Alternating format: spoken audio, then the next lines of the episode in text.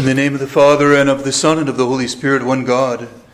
Amen. Christ is risen. Christos anesti. Masia come. Christos voskrese. Christo ama fafuka. Christ is risen. Amen.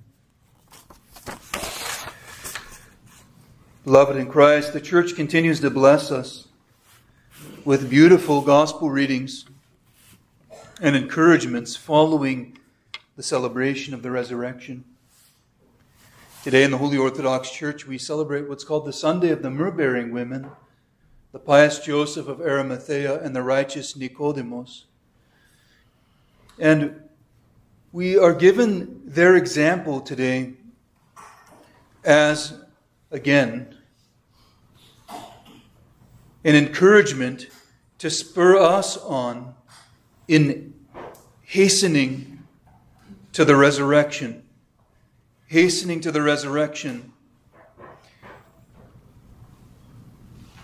I heard one spiritual father speaking a while back, and he said, We should live as those who are hastening to the resurrection of Christ.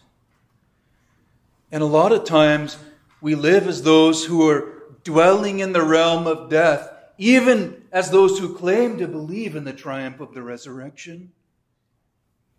It's as if we've rolled, rolled over and submitted to the tyranny of death. And what are we hastening toward? A little rest, a little consolation, as the writer of the Proverbs, Proverbs says, a little folding of the hands for a time. But those who believe in the love and the triumph of life over death do not hasten for any wor- toward any worldly consolation. Otherwise, they will find a fleeting yet unsatisfying consolation in this world. Rather than laying those things aside and hastening to the resurrection. And we see, even in the great mystery of God's providence, saints Joseph and Nicodemus and the myrrh bearing women drawing near to the tomb and honoring and loving the body of the departed Christ, not knowing what would happen next.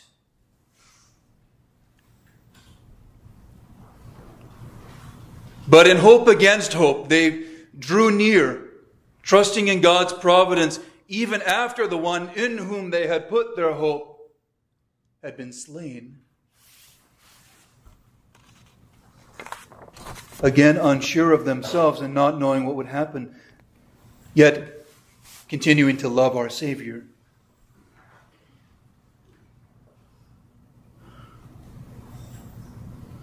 Today is also the feast of St. Ignatius Bryanchaninov.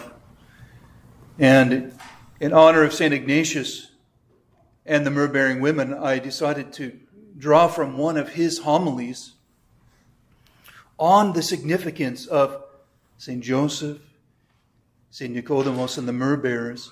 So I'll quote from them at length and then draw some conclusions. The saint begins, St. Ignatius, by saying the Gospels imply that Joseph's deed was big hearted and courageous.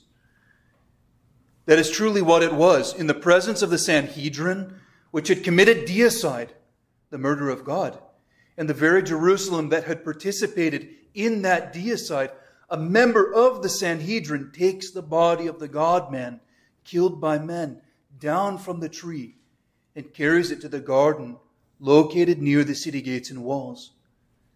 There, in quiet and solitude under shady trees, he places the body which the bodies and souls of all mankind are redeemed in a new tomb hewn from a solid rock with an abundance of fragrances and oils and wraps it like a precious treasure in fine, clean linen.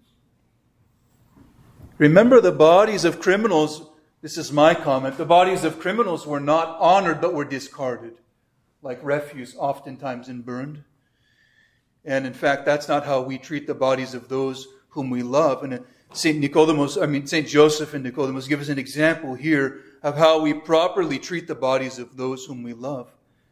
And of course, Christians can carry on this tradition of honoring, bringing down the bodies and anointing them, and honoring them, and even venerating the very body of those whom we love. Another member of the Sanhedrin also took part in the Lord's burial. This was Nicodemus, who came to the Lord by night and acknowledged that the Lord was sent by God. Having rolled a great stone to the door of the grave, doors which the Gospels call a low opening to the cave, Joseph has satisfactorily finished his service, and so he departs. The Sanhedrin follows Joseph's movements. Seeing him gone, it took care to set a guard at the grave and place a seal on the stone which had covered the entrance. The Lord's burial was witnessed by both his friends and his enemies. Although some members of the Sanhedrin forced their frenzy and, ra- in, and in rage committed a great evil, they consciously brought a great sacrifice. And through the slaughter of the all pure sacrifice, they redeemed the whole human race. They didn't know what they were doing, did they?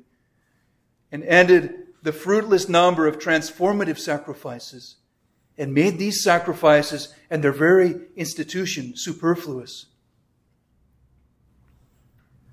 Other members of the Sanhedrin, representatives of all the righteous people of the Old Testament, served with a God pleasing intention and disposition of soul in the burial and redeemer of mankind, and by this action ended and placed a seal upon the pious works of the sons of the Old Testament.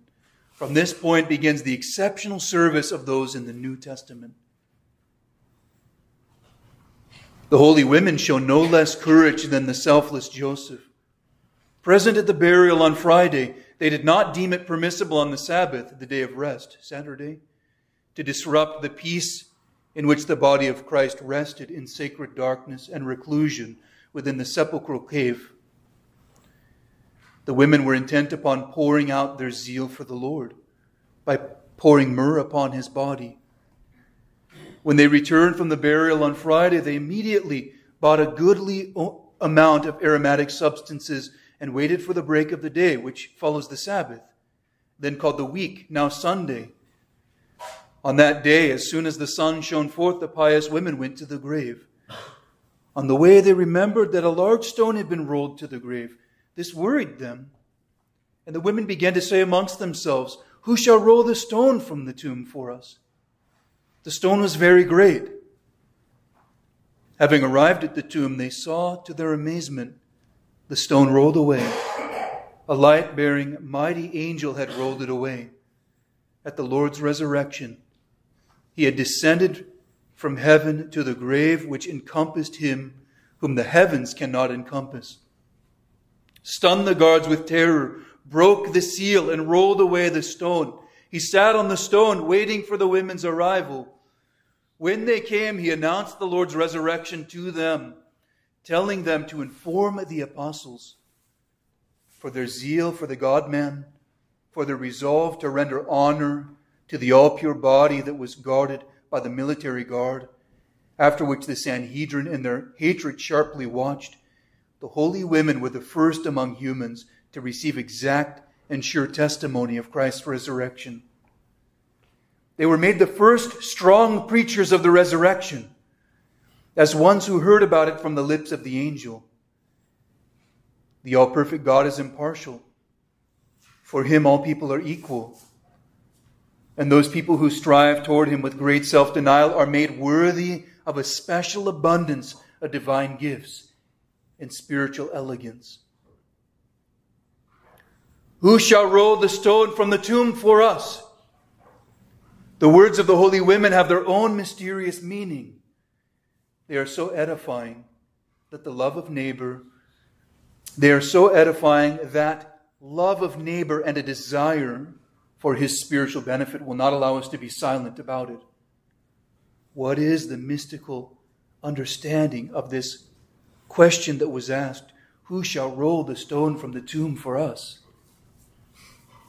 The tomb is our heart.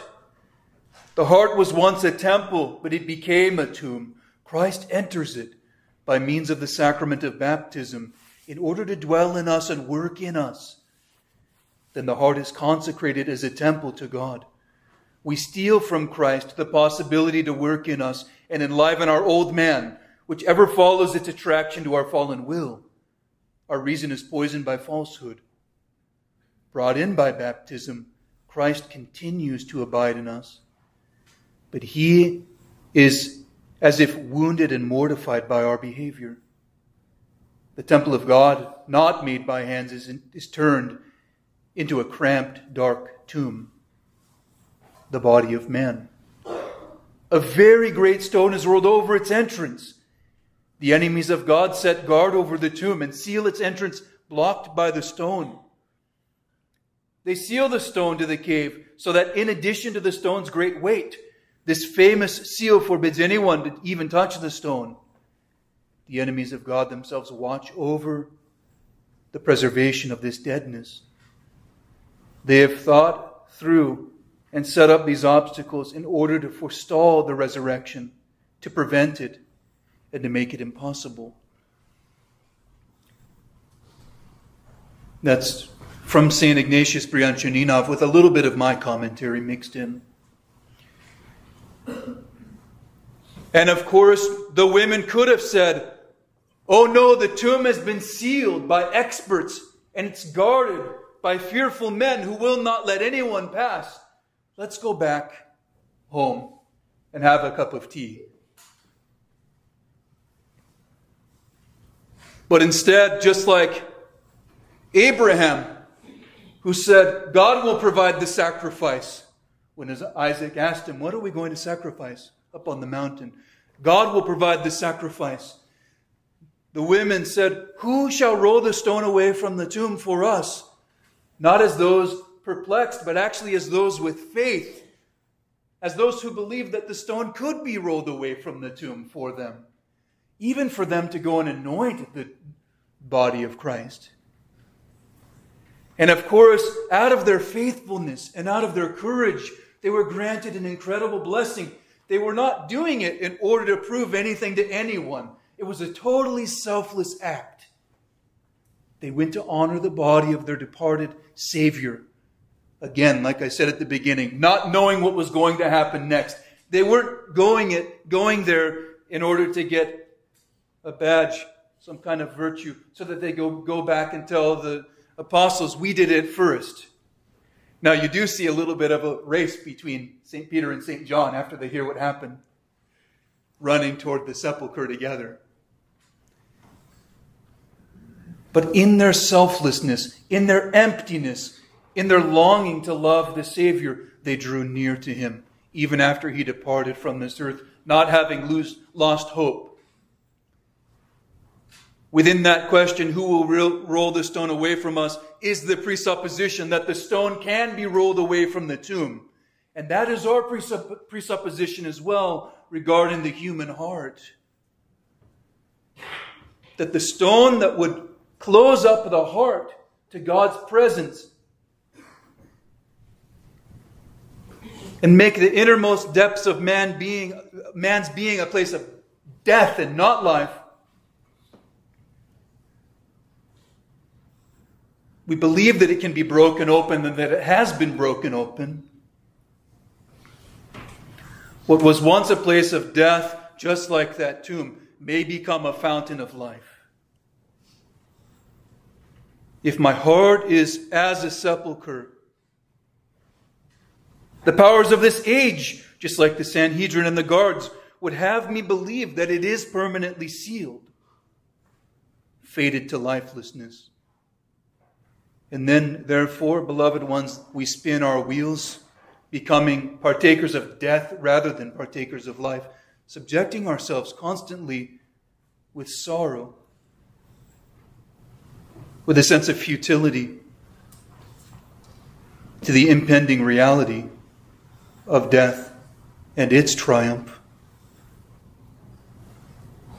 We could believe such a lie and remain away, hopeless, subscribing to the tyranny of death, or we could draw near to that tomb with the myrrh of faith, desiring to anoint our Savior with our tears, not knowing how, but knowing that he will roll away the stone from what was once impenetrable, but has now been blown open by the grace of God as a result of his love for us. When we look back and recall the miracle of the resurrection, we must be very, very careful, beloved in Christ, not to look back in time as, at the resurrection as if it were merely a, a historical event. It happened at one place at one time back then. That's kind of neat that God could do that. What a wonderful thing that those pious women drew near to the tomb. And St. Joseph was so kind in bringing a gracious end to the Lord's life. And then, oh, what a neat surprise that they approached the tomb and bore witness to the resurrection. But that's not the point. That's actually not the point that that did happen. The point is that that does happen. The point is not that he miraculously turned a place of death into a place of life at one point in time, but that he desires to turn this place of death into a place of life now. But it just takes a little bit of courage on our behalf to draw near to the tomb. Remember, St. Paul says that we need to be fools for Christ's sake. In a world that is so rational, that is just constantly forestalling the reality of death, we've given into that idea as Christians, even. And I'm going to continue to encourage you I'm going to continue to crack open the tomb of my own heart. I'm going to continue to believe that that stone can, that stony place, can be transformed into a life giving font. But it's with courage and with faith. Courage and faith go hand in hand. It's interesting because at the conclusion of the gospel reading, it said that the women were afraid. So it's okay to be afraid while yet knowing and believing that Christ is risen. And so, beloved in Christ, as we venture forth into this week, what I would like you and what I would like myself to focus on to pay attention. Last, last week I asked you, In which ways do I fear death? I told you to write it in your notebook if you have one. In which ways do I fear death? Which ways do I fear life? Well, now I want you to pay attention to this this week. In which ways have I given myself over to death? Which is a kind of fatalism. If you've been in, with me in confession, you know I don't like the phrase, it is what it is. It is what it is. No. God's will be done. Never, it is what it is. Always God's will be done. I trust in God's providence. So look in your life for those it is what it is moments, those moments where you go, well, there's not, and it doesn't really matter. Yes, every, it matters. Those points in your life in which you've given yourself over to death and submitted to it, to the tyranny of death. and look at those as little sepulchres, little places where actually the resistance to death is an indication of the desire for life, the impetus for life. And then, beloved in Christ, not only going around being all sober and dour, looking for the sad things that you see, but also I want you to pay attention to signs of life. So look for those places in your life where you feel like you've given yourself over to this kind of fatalistic submission to the tyranny of death, but also look around you. Pay attention. Pay attention to the details and look for signs of life everywhere you go. And you will find it. Look, there's a little bird on the window right now, listening to the homily. He was actually on the back window when I was talking to someone the other day, too. Look around for signs of life, and even those signs of life that spring forth from places where death would prevail. One of my favorite things to see, I know you gardeners and yard landscapers don't like this, but one of my favorite things to see is a little plant sprouting between the cracks in a sidewalk. We tried to cover it over with our own form of stone, but life is still reaching forth, grasping for the heavens. Look for those signs of life everywhere. And rather, by, rather than prematurely consoling yourself with a false consolation by being proactively disappointed in life. Look for signs of hope and you will find them. I'm not talking about naive optimism. I'm talking about faith and hope and love that spring forth from that most despicable and despairing place of the tomb of Christ, where the world tried to commit a deicide but did not succeed. Look for signs of life, beloved ones, and look for opportunities to bear witness to those signs of life from your heart. Not as a tr- contrivance, but as someone who believes in the triumph of life over death. Give it a try. Those are my exhortations for you this week. Those two things. I'm going to try to do it as well. And call to mind those ones who, in trembling, who in uncertainty, drew near to the tomb. The holy myrrh bearers, St. Joseph and St. Nicodemus, whose prayers we ask for today. And continue, beloved ones, continue endlessly and again from the depths of your heart, crying out and singing to one another that Christ is risen. Christ is risen. Christ is risen. Amen.